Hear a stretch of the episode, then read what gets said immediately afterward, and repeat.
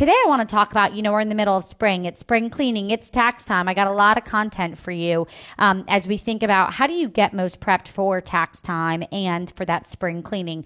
Um, so I want to just quickly say a few things. First of all, for those of you who are not aware, be prepped for your taxes. Get them done. Get them done before the due date. Additionally, if you have money coming back to you because you have a refund of some kind, let's use that to help your financial life really take a, step forward. That is not money to go on a vacation with. That is not money to go shopping. Let's use that to help make your financial life better and stronger.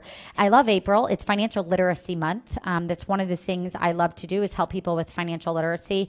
Uh, but again, this is the time of year for you to think about spring cleaning, spring advancing, leaping forward. And I think what's really powerful about that is it just is a really ample time because so many people are thinking about money um, because again, it's tax time. So if you are getting some sort of refund, you heard me say it. Let's use that to do something major like pay off your credit card debt or put a big chunk of money into your retirement account or actually fill your emergency savings so that you can protect your family. Those are the sort of things I want you thinking about.